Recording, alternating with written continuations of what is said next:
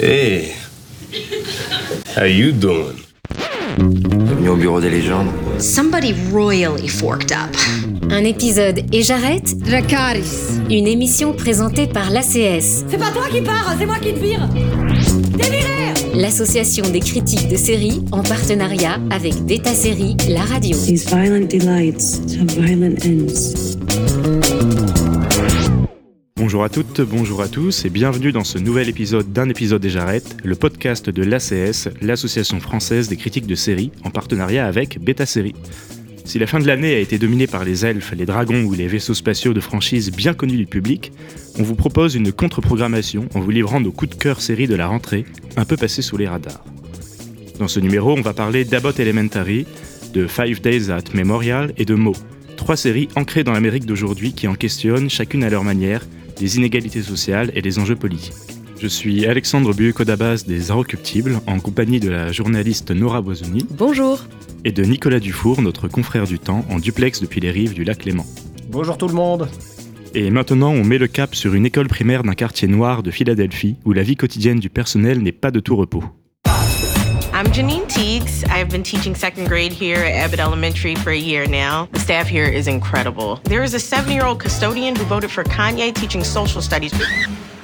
That's who runs the world, kids. Créé par Quinta Brunson pour la chaîne ABC et disponible en France sur Disney+, Abbott Elementary nous plonge au cœur du système scolaire américain pour mettre en lumière ses fragilités et son fonctionnement inégalitaire. Bâtiments vieillissants, manque de moyens et élèves parfois difficiles à canaliser donnent du fil à retordre à l'équipe enseignante qui se démène pour tenir l'établissement à flot. Nora, qu'est-ce qui t'a donné envie de nous parler euh, de cette série?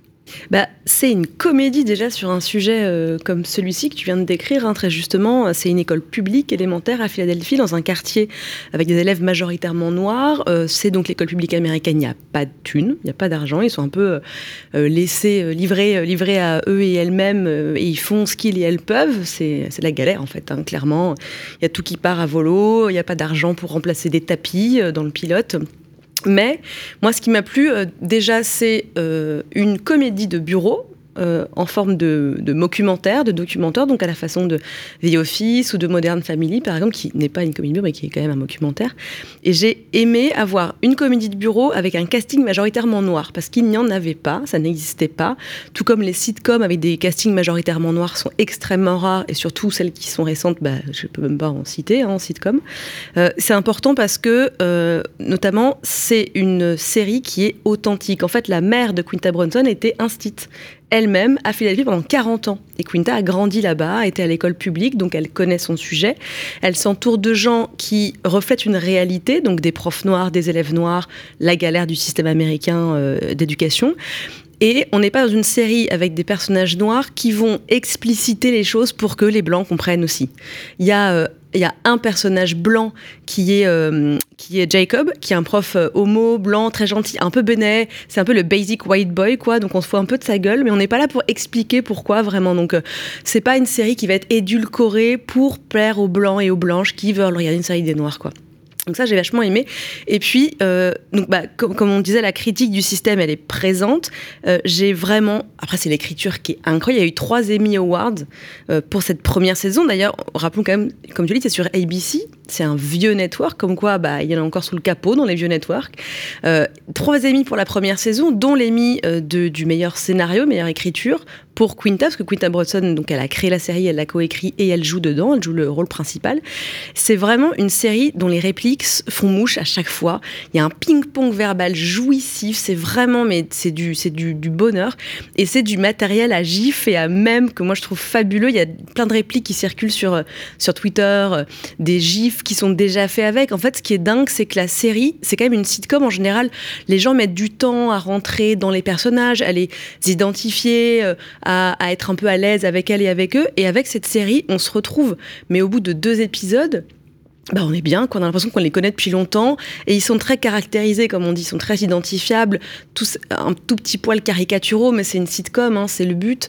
Euh, tout le monde est un côté, un côté décalé, un peu excentrique. Il y a déjà un personnage qu'on déteste, mais qu'on aime détester dès le début. Euh, c'est la principale, qui est complètement, euh, qui est complètement farfelue, superficielle et parfaitement incompétente.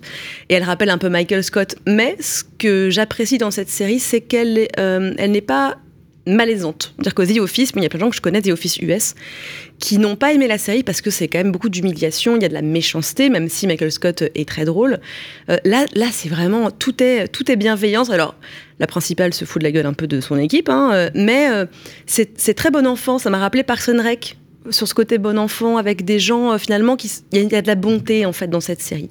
Il y a beaucoup de bonté et ça manque un peu. Il y a beaucoup de séries cyniques et même si j'aime les séries cyniques et que je n'aime pas les séries je trouve un peu trop mièvres, là il y a ça qui me plaît. Même si petite petit bémol quand même euh, sur cette sur Abbott Elementary, c'est il y a une résolution à la fin de chaque épisode et donc il y a une espèce de morale, de leçon à la fin qui, qui je trouve est parfois un peu naïve, un petit peu simpliste. Nicolas, je ne sais pas si tu as eu le temps de voir la série et euh, si tu trouves toi aussi que cet équilibre entre euh, la sitcom, le documentaire et la comédie et la charge politique euh, fonctionne. Non, je n'ai absolument pas. En fait, je n'ai pas eu l'occasion de la voir parce qu'il y a probablement peut-être un petit décalage. Vous savez que les, séries, en particulier chez Disney, hein, c'est très particulier chez eux, ne sont pas toujours proposées au même moment selon les pays ou selon les régions européennes. Hein. En Suisse, on dépend euh, davantage de l'Allemagne que de la France dans leur logique, de, leur carte du monde depuis Hollywood. Et donc, en fait, j'ai pas eu l'occasion. J'ai découvert cet après-midi qu'elle est disponible maintenant chez Disney+, mais j'ai pas eu l'occasion de la voir. En termes de, de séries, alors euh, plus sur la thématique, disons scolaire, moi, ça me rappelle une, euh, un, un, feuilleton que j'avais absolument adoré. Je ne sais pas si vous avez eu l'occasion de voir dans les années 2000 Boston Public, ah, bien sûr, oui. Euh, qui était, euh, qui était une, euh, une, une création du roi des, des, séries judiciaires, par ailleurs, le même auteur que, aidez-moi, Dick Wolf Ali McBeal. Ah non, non, non. c'était pas Dick Wolf. non, non, c'est l'ancien oh, avocat.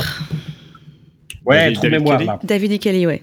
David Kelly, exactement, qui était une création de David Kelly. Donc, alors, c'était pas du tout judiciaire, mais par contre, c'était son axe bostonien, hein, puisqu'il est de Boston, lui. Et moi, je, vraiment, je garde un souvenir de Boston Public comme la série à ce moment-là, et puis pendant longtemps, majeur sur les problèmes de l'école américaine, de l'école obligatoire, de toutes les crises. Ils abordaient toutes les problématiques sociales.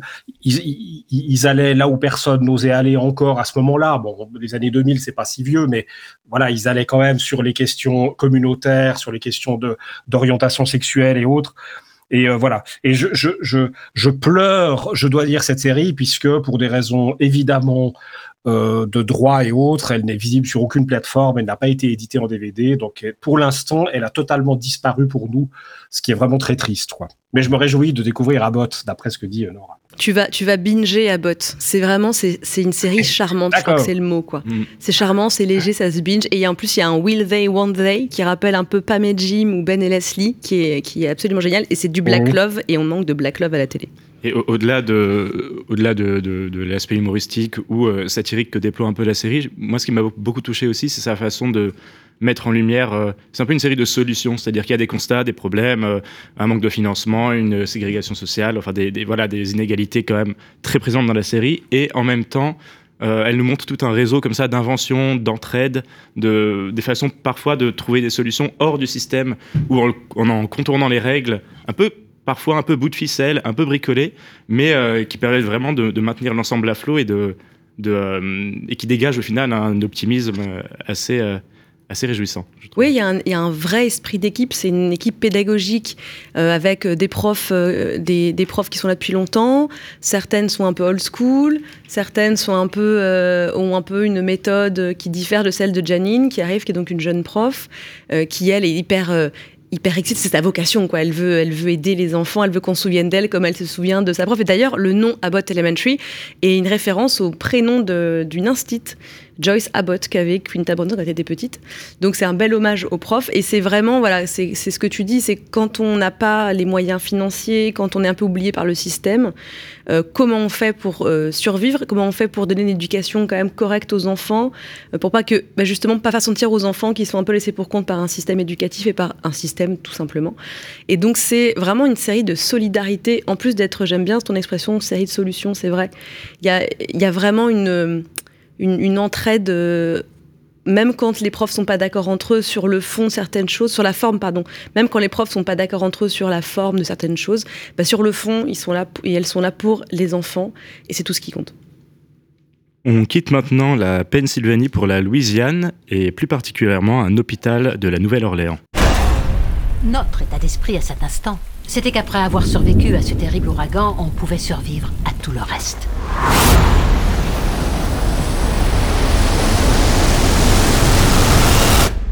Mais on avait tort. On a retrouvé 45 cadavres sur place. Comment ça a pu arriver? Donc gros changement de registre hein, avec Five Days at Memorial, une mini-série créée par John Ridley et Carlton Hughes, et disponible sur Apple TV+. Adaptée de l'enquête journalistique de Sherry Fink, elle chronique les cinq jours tragiques qui ont suivi le passage de l'ouragan Katrina en 2005, aux côtés des occupants, médecins, patients du Memorial Hospital. Euh, Nicolas, toi qui as voulu nous parler de cette série, euh, est-ce que tu peux revenir un petit peu, nous, présenter un peu de façon plus détaillée sa structure, comment elle s'organise? Oui, alors Alexandre, au niveau de la structure, c'est très simple, puisqu'on est par définition, par la nature même du sujet, dans une unité de lieu. On est dans un hôpital, un, de ces immenses complexes hospitaliers comme on, en voit dans les grandes villes américaines, en l'occurrence l'hôpital qui s'appelait à l'époque Memorial, et qui se trouve effectivement euh, à la conjonction de tout ce qui est arrivé de pire euh, pendant à la fois l'ouragan Katrina lui-même, on est donc en 2005, et les jours qui ont suivi, euh, puisque l'ouragan avait provoqué une montée générale des eaux à la Nouvelle-Orléans, et par ailleurs, ça, on l'a un peu, on l'a un peu oublié parce que c'était dans les, tristes détails de la tragédie naturelle et, technique aussi, si on peut dire. Euh, la descente des eaux euh, du, lac euh, Pontchartrain, qui est juste en dessus de la Nouvelle-Orléans, pour ceux qui connaissent un peu, et qui donc a fait qu'en fait l'inondation de la ville a été double en fait par la mer et par le lac. Nous sommes donc dans cet hôpital, le Memorial, avec une euh, euh, responsable, une cadre qui euh, avait été désignée, on, le devine peut-être des années auparavant, mais en, s'imaginant que ça n'arriverait jamais, gestionnaire de crise, qui est qui est qui est incarné par Cherry Jones et qui bah, est de facto la responsable de l'hôpital pendant ces journées de crise. Euh, et nous, nous passons en fait ces journées dont le, découpage de la série est extrêmement simple puisqu'on est jour 1, jour 2, jour 3. Euh, par contre, la mini-série fait six épisodes puisqu'en fait, c'est bien sur cinq jours, le sixième étant euh, en quelque sorte le, la lumière sur, si vous voulez, le, le, l'arc dramatique qui, qui, sous-tend, si on peut dire, la série. C'est-à-dire qu'on est avant tout sur ces gens, on, parle de à peu près 2000 personnes dans cet hôpital, hein, employés, euh, patients, euh, les, ce qu'ils appellent les réfugiés, c'est-à-dire les gens qui ont gagné l'hôpital dans les premières heures de l'ouragan pour s'y réfugier. Euh, on, suit comme ça de manière assez détaillée, assez difficile aussi, hein, l'effondrement progressif du, bâtiment au sens de ce qu'il permet de faire. Euh, il y a à un moment donné un, un, personnage qui a cette phrase qui est, qui est, qui est d'une telle simplicité et d'une telle évidence que un hôpital sans électricité, c'est un bâtiment. Et c'est exactement ce qui se passe, c'est qu'à un moment donné, l'électricité est coupée, c'est au moment justement où les eaux du pont au nord de la ville déferlent sur, la, sur le, ces, ces régions-là de la Nouvelle-Orléans, euh, et du coup, il n'y a plus d'électricité. Et bien entendu, bah, dans un hôpital, si vous, si vous n'avez plus les, respirateurs, les, enfin, je, connais mal le jargon, mais enfin, tous les appareils euh, nécessaires au fonctionnement d'un hôpital et, au, aux soins des patients et à l'entretien, si j'ose dire, des patients, euh, évidemment, les choses s'aggravent de manière extrêmement rapide. Et l'arc dramatique dont je vous parlais, c'est qu'en fait, et ce qui était en fait, si j'ai bien compris, l'axe principal de l'enquête de la journaliste dont s'inspire la série, c'est que euh, au terme de ces cinq jours, même un peu plus tard, quand, le, quand la situation a été un tout petit peu maîtrisée dans la ville, euh, 45 corps ont été retrouvés dans l'hôpital. Et la question a été de savoir euh, s'ils étaient décédés, si ces gens-là étaient décédés de, de, de, manière entre guillemets naturelle pendant ce drame des cinq jours, ou s'il y a eu décision euh, d'alléger leur souffrance. Quoi. Voilà, donc ça c'est le, ce qui sous-tend la série. Elle est donc, c'est une série qui est évidemment une mini-série, hein, on parle de, six épisodes. Euh, qui est, qui est très difficile, qui ne s'économise pas, peut-être parfois, qui est peut-être un peu trop forte dans le pathos, hein, il faut, faut, le dire. Il y a des moments en particulier vers, la, vers les derniers épisodes euh, où, euh, Carlton Hughes et, John Ridley ont tendance à souligner quand même un peu trop les choses. Mais c'est quand même d'abord une histoire que, en tout cas de ce côté de l'Atlantique, j'ai l'impression on n'avait pas connue de, Katrina en 2005. Et c'est une assez extraordinaire et assez puissante manière de raconter les faillites. Euh, pour revenir à votre introduction, Alexandre, les faillites du pays euh, résumées dans ce huis clos de cet hôpital qui se déglingue de plus en plus. Il fait en plus une chaleur épouvantable. De, là aussi, c'est de pire en pire. Et la faillite de l'État fédéral, hein, on sait que l'administration Bush et le président lui-même à l'époque ont été extrêmement critiqués pour, euh, pour leur, euh, leur, leur, inactivité complète pendant cette crise de Katrina à la Nouvelle-Orléans. Euh, il, y a, il, y a, quelque chose qui est euh, explicité dès le début de la série euh, par la personne qui gère l'hôpital, c'est qu'il n'y a pas de protocole, pas de plan d'évacuation. Euh, pour des cas d'inondation pareils, alors que c'est une région et une ville qui est soumise de façon très régulière.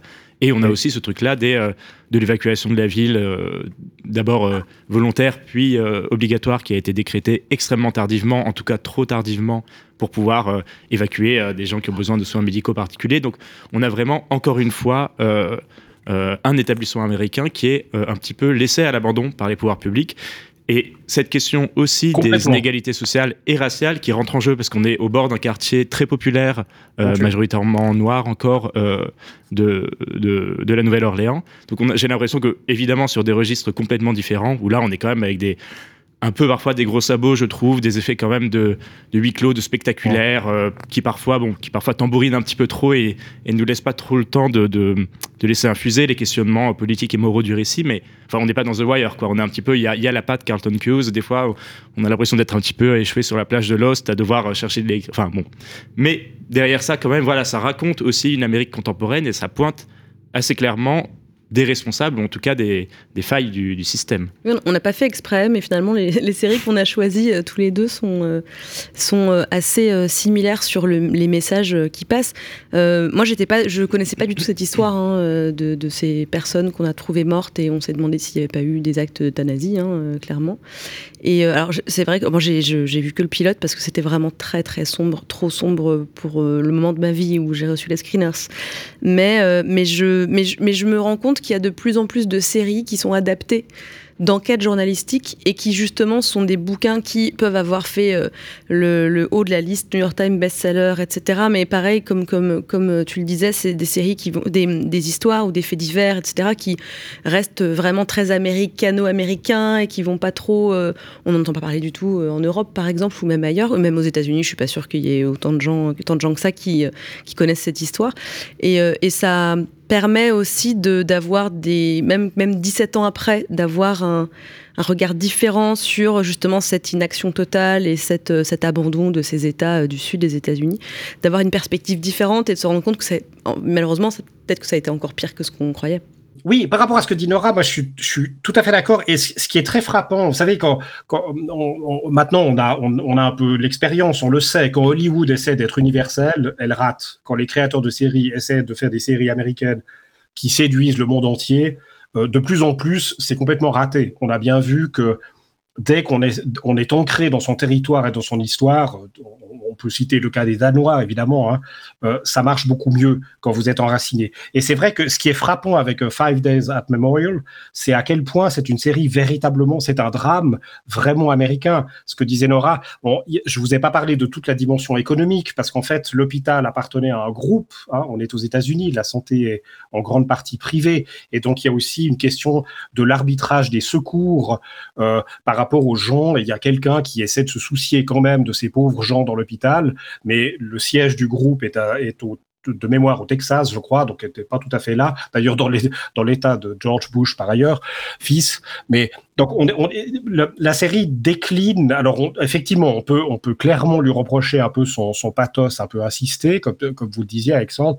Euh, mais euh, elle, a pour elle de vraiment intégrer toutes ces dimensions, y compris des dimensions auxquelles effectivement nous Européens on, ne les comprend pas bien, on les saisit, on les apprend tout simplement parce que elle est vraiment ancrée dans son territoire et en l'occurrence dans ce qu'il y a de pire évidemment, dans ce qui a failli. C'est vraiment si, vous avez l'occasion d'aller visiter la Nouvelle-Orléans et de discuter avec des gens, vous constatez à quel point le trauma de Katrina, euh, 17 ans après, il est toujours là et notamment bien sûr le trauma communautaire ou racial, si on veut, c'est-à-dire le fait que bah, c'est une ville euh, très majoritairement noire et qui a été laissée euh, à elle-même, et une communauté laissée à elle-même. Pardon, vas-y. Ça, ça, me fait penser aussi à Dopsic, par exemple, hein, si on parle de mmh. l'épidémie euh, de, oui. de l'addiction aux opiacés, aux opioïdes concerne le monde entier, mais est quand même partie des États-Unis, avec cette histoire qui est typiquement américaine aussi, par les failles oui. du système, ces gens laissés, laissés à l'abandon, par, euh, par les pouvoirs publics, euh, par des déserts médicaux, par des activités professionnelles qui sont, qui sont d'une dureté, d'une pénibilité incroyable, enfin la pauvreté, enfin, donc il y a vraiment l'impression que l'Amérique examine ces mots depuis quelques années en série, notamment en mini-série justement, pour, pour mettre, ouais. pour, pour, pour se concentrer sur un événement qui finalement fait système dans un pays et va peut-être contaminer, comme l'épidémie de, de, de, de l'addiction aux opiacés a contaminé d'autres pays. Mais je trouve ça hyper intéressant. Il y a vraiment ce truc-là où revisite des histoires comme euh, Levinsky Clinton. Enfin, il y a vraiment quelque chose de, l'ordre du, du post-mortem, quoi. Mmh. difficile en en regardant Five Days at Memorial, de ne pas penser à Trémé, la série que David Simon avait consacrée à l'après-ouragan Katrina, qui était plus une série chorale, peut-être moins sur un évidemment. événement particulier, mais évidemment, on, on, pense beaucoup à son travail, euh, avec un ancrage journalistique très fort, à nouveau, et qui, à travers comme ça le, le, la, la, chronique d'une communauté en reconstruction, racontait quelque chose de l'Amérique euh, contemporaine. Alors la dernière étape de notre périple nous amène à Houston, au Texas, où nous retrouve Mo Najar, un réfugié palestinien qui espère obtenir la nationalité américaine. Well, come on in. Yeah. What it do, folks? Yeah, I'm just riding in the Chevy with the roof low. How you doing, brother? Let me show you something. Hanging with the Why you need to sell that crap? Selling merch is the only thing I can do without papers. I need to support my family. Petro Emotion. It's my last one. My last one. Last one. Celles et ceux qui ont suivi la série Rami ont peut-être reconnu la voix et le flow de Mohamed Amer, un comique de stand-up qui tenait un rôle secondaire. Avec son complice Rami Youssef, ils ont coécrit Mo, euh, une série à forte dimension autobiographique disponible sur Netflix, dans laquelle il joue le rôle principal, et qui suit euh, ses efforts tiraillés euh, entre deux cultures pour trouver sa place dans un pays pas toujours très accueillant. Moi, j'ai voulu parler de mettre en avant cette série, déjà parce que j'avais beaucoup aimé Rami, que je trouve qu'elle s'inscrit comme d'autres séries américaines. On avait eu, euh, euh, il y a un moment, euh, Master of None, mais surtout Atlanta, puis Rami, qui sont des séries autofictionnelles qui, comment dire, qui rendent compte de l'expérience immigrée aux États-Unis de façon tragicomique, avec beaucoup d'inventions, beaucoup de, de, drôleries et en même temps une, noirceur, une angoisse comme ça sous la surface. Et ce qui est fort dans cette série, c'est que je trouve ce, ce, personnage de, de, de Mo est, est euh, un peu débonnaire, il est, il est, plutôt, il est plutôt sympathique, il est plutôt, euh, il est plutôt assez amusant, il a la vanne facile, et en même temps on sent une inquiétude, on sent peut-être des, des traumatismes psychologiques, on sent, voilà, sous la surface, c'est quelque chose qui tremble, et euh, lui, il affronte tout ça avec une espèce de sourire et une, bonhomie à toute épreuve qui le rendent particulièrement touchant. Euh, euh, malgré, je trouve, quand même quelques baisses de rythme et fragilité d'écriture qui peut-être euh, euh, seront résorbées dans une seconde saison. Nora, toi, tu as commencé la série? Oui, j'ai regardé les quatre premiers épisodes. J'avais j'avais eu hyper envie de la voir. J'avais adoré Rami aussi. Alors j'ai quelques petites quelques petites choses qui me plaisaient moins sur Rami, notamment les personnages féminins qui sont inexistants, même si on a tenté de les faire euh, exister avec des épisodes un peu bouteilles, quoi. Euh, sur Mo, euh, bah ouais, moi j'aime beaucoup ce personnage. Euh, le personnage de son, de son petit frère aussi est hyper intéressant parce que c'est une série qui, comme tu le disais, alors ce, qui est intéressant dans la série que tu citais, c'est que c'est des séries qui sont faites par des hommes et qui sont aussi des, autant d'examens de, des masculinités possibles et de comment concilier des identités qui sont des identités racisées euh, et ou immigrées et masculines euh, et masculines pas forcément hétéro ou bien complètement hétéro. Enfin, il y a un et, et, les sexualités et l'intimité et la religion, mais il y a, y a en fin de compte c'est tout ça dans un package de c'est des hommes quoi et c'est intéressant je trouve que des hommes bah, s'examinent, s'auto-examinent, examinent leurs amis et qu'on parle aussi de santé mentale. Et on en parle assez rapidement dans Mo, et je trouve ça vraiment intéressant, comme on en parle dans Atlanta aussi, notamment dans la dernière saison, où on voit Earn qui va chez le psy, on en, mais on en parlait depuis longtemps. Euh, dans Rami, on le voit aussi santé mentale par rapport à l'imam avec qui euh, il tisse des liens très très forts dans la saison 2. Euh, Mo, moi j'aurais bien aimé. Alors, les personnages féminins, notamment sa copine, c'est un vrai personnage. Elle a une vraie, des vrais arcs narratifs, il y a des vrais mhm. enjeux et je trouve ça hyper chouette. C'est une série qui m'a fait rire avec le truc des Yeezys euh, que je trouve vraiment euh, absolument génial. Euh, il y a ce côté aussi très un peu fantasque qu'il y a dans Rami avec des séquences où il rêve de trucs complètement absurdes avec ses tantes autour de la table qui m'a beaucoup. En fait, clairement, la filiation est là. Quand on a vu Rami, qu'on voit Mo, on comprend très bien comme tu me le disais, euh, Rantaine, on a l'impression que c'est un peu un spin-off et c'est exactement ça. Oui, euh. c'est un spin-off un peu déguisé ou en tout cas, euh, en tout cas qui pourrait fonctionner comme être dans la, dans, dans, la galaxie Rami, effectivement. Et, moi, j'aimerais beaucoup avoir le même genre de série, mais avec des femmes, justement, des femmes musulmanes. ça me plairait bien et je me demande si, si aujourd'hui des chaînes achèteraient des programmes autofictionnels. comme Rami ou comme Mo, mais avec des femmes comme personnage principal. Nicolas, est-ce que tu as eu le temps de voir cette série ou est-ce que tu as été séduit oui. Euh, par, par mots et, euh, oui, oui, j'ai pu regarder. Oui, donc j'ai pu, euh, j'ai regardé cet après-midi les cinq premiers épisodes. Et alors c'est rigolo, on se complète parce que Nora, vous avez la lecture, entre autres, hein, mais lecture un peu genre. Moi, j'ai la lecture un peu sociale. Ce qui, ce qui, me, ce qui me fascine un peu, c'est ce côté creusé américain, vraiment. Quoi, hein. Il y a, lui est donc palestinien, venu aux États-Unis via le Koweït, avec sa mère qui est quand même qui est restée quand même assez traditionnelle. Euh, euh, son, son amie euh, est mexicaine, donc on a déjà vraiment des croisements comme ça. Puis il y a, encore d'autres gens qu'il fréquente ou, ou, milieu dans lequel il évolue. Et tout ça, ce qui, est, alors je, je, crois que c'est, on est un peu dans l'autobio quand même, hein, dans, dans le, la, la, la, fiction personnelle, puisque je crois que c'est effectivement sa ville. Mais tout ça, Houston, qui est quand même une ville d'une sorte d'impersonnalité globale, quoi. Enfin, c'est Houston, c'est un empilement de, c'est vraiment la ville américaine dans son côté le plus éclaté.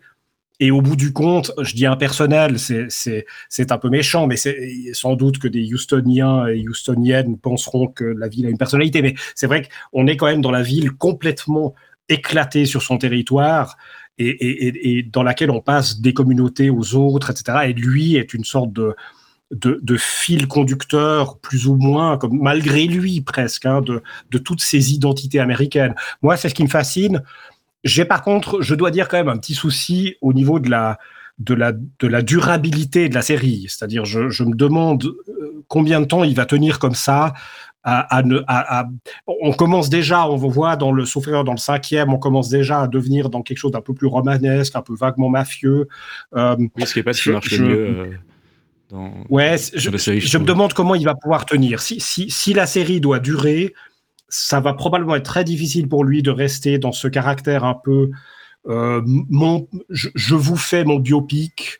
Et puis en même temps, je fais un petit peu de romanesque, mais pas trop. Mm-hmm. Moi, j'ai l'impression qu'il y a quand même un enjeu qui, pour le moment, sous-tend euh, toute la première saison, qui est euh, cette fameuse obtention de la nationalité américaine, qui est quelque chose que la famille de, de Mo a demandé depuis 22 ans.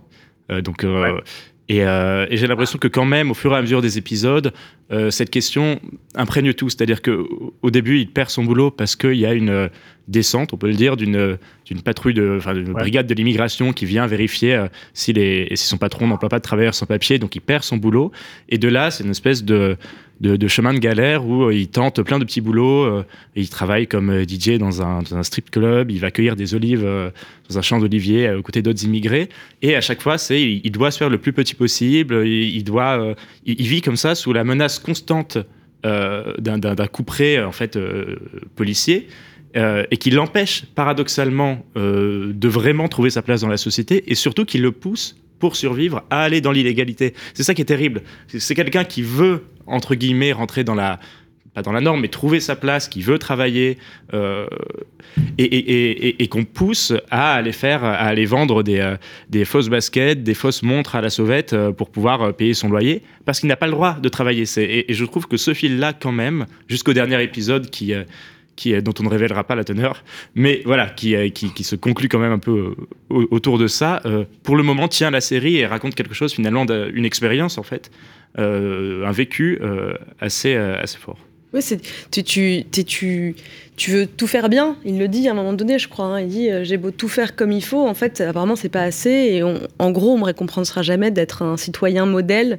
Et effectivement, on va me pousser à faire des choses qui vont peut-être me foutre en prison ou bien je vais me faire euh, euh, expulser du territoire alors que ça fait des années que sa famille est là et qu'en plus c'est des réfugiés politiques.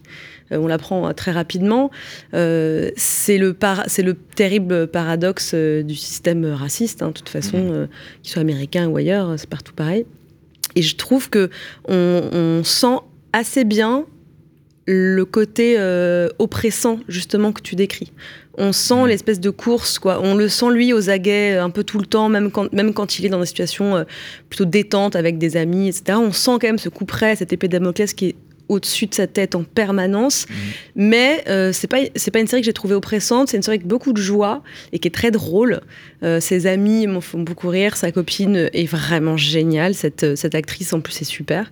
Je la, la connaissais pas. On, voit que je l'ai pas identifiée. Euh, mais on sent voilà en tout cas le, mélange prend bien quoi. On sent bien le, la dénonciation aussi de ce système-là, hein, comme dans les autres séries dont on parlait tout à l'heure.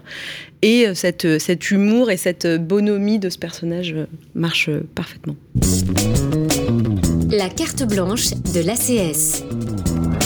C'est le moment du coup de gueule de ce numéro et c'est Nora Boisouni qui s'y colle. Alors Nora, de quelle série as-tu voulu nous parler aujourd'hui?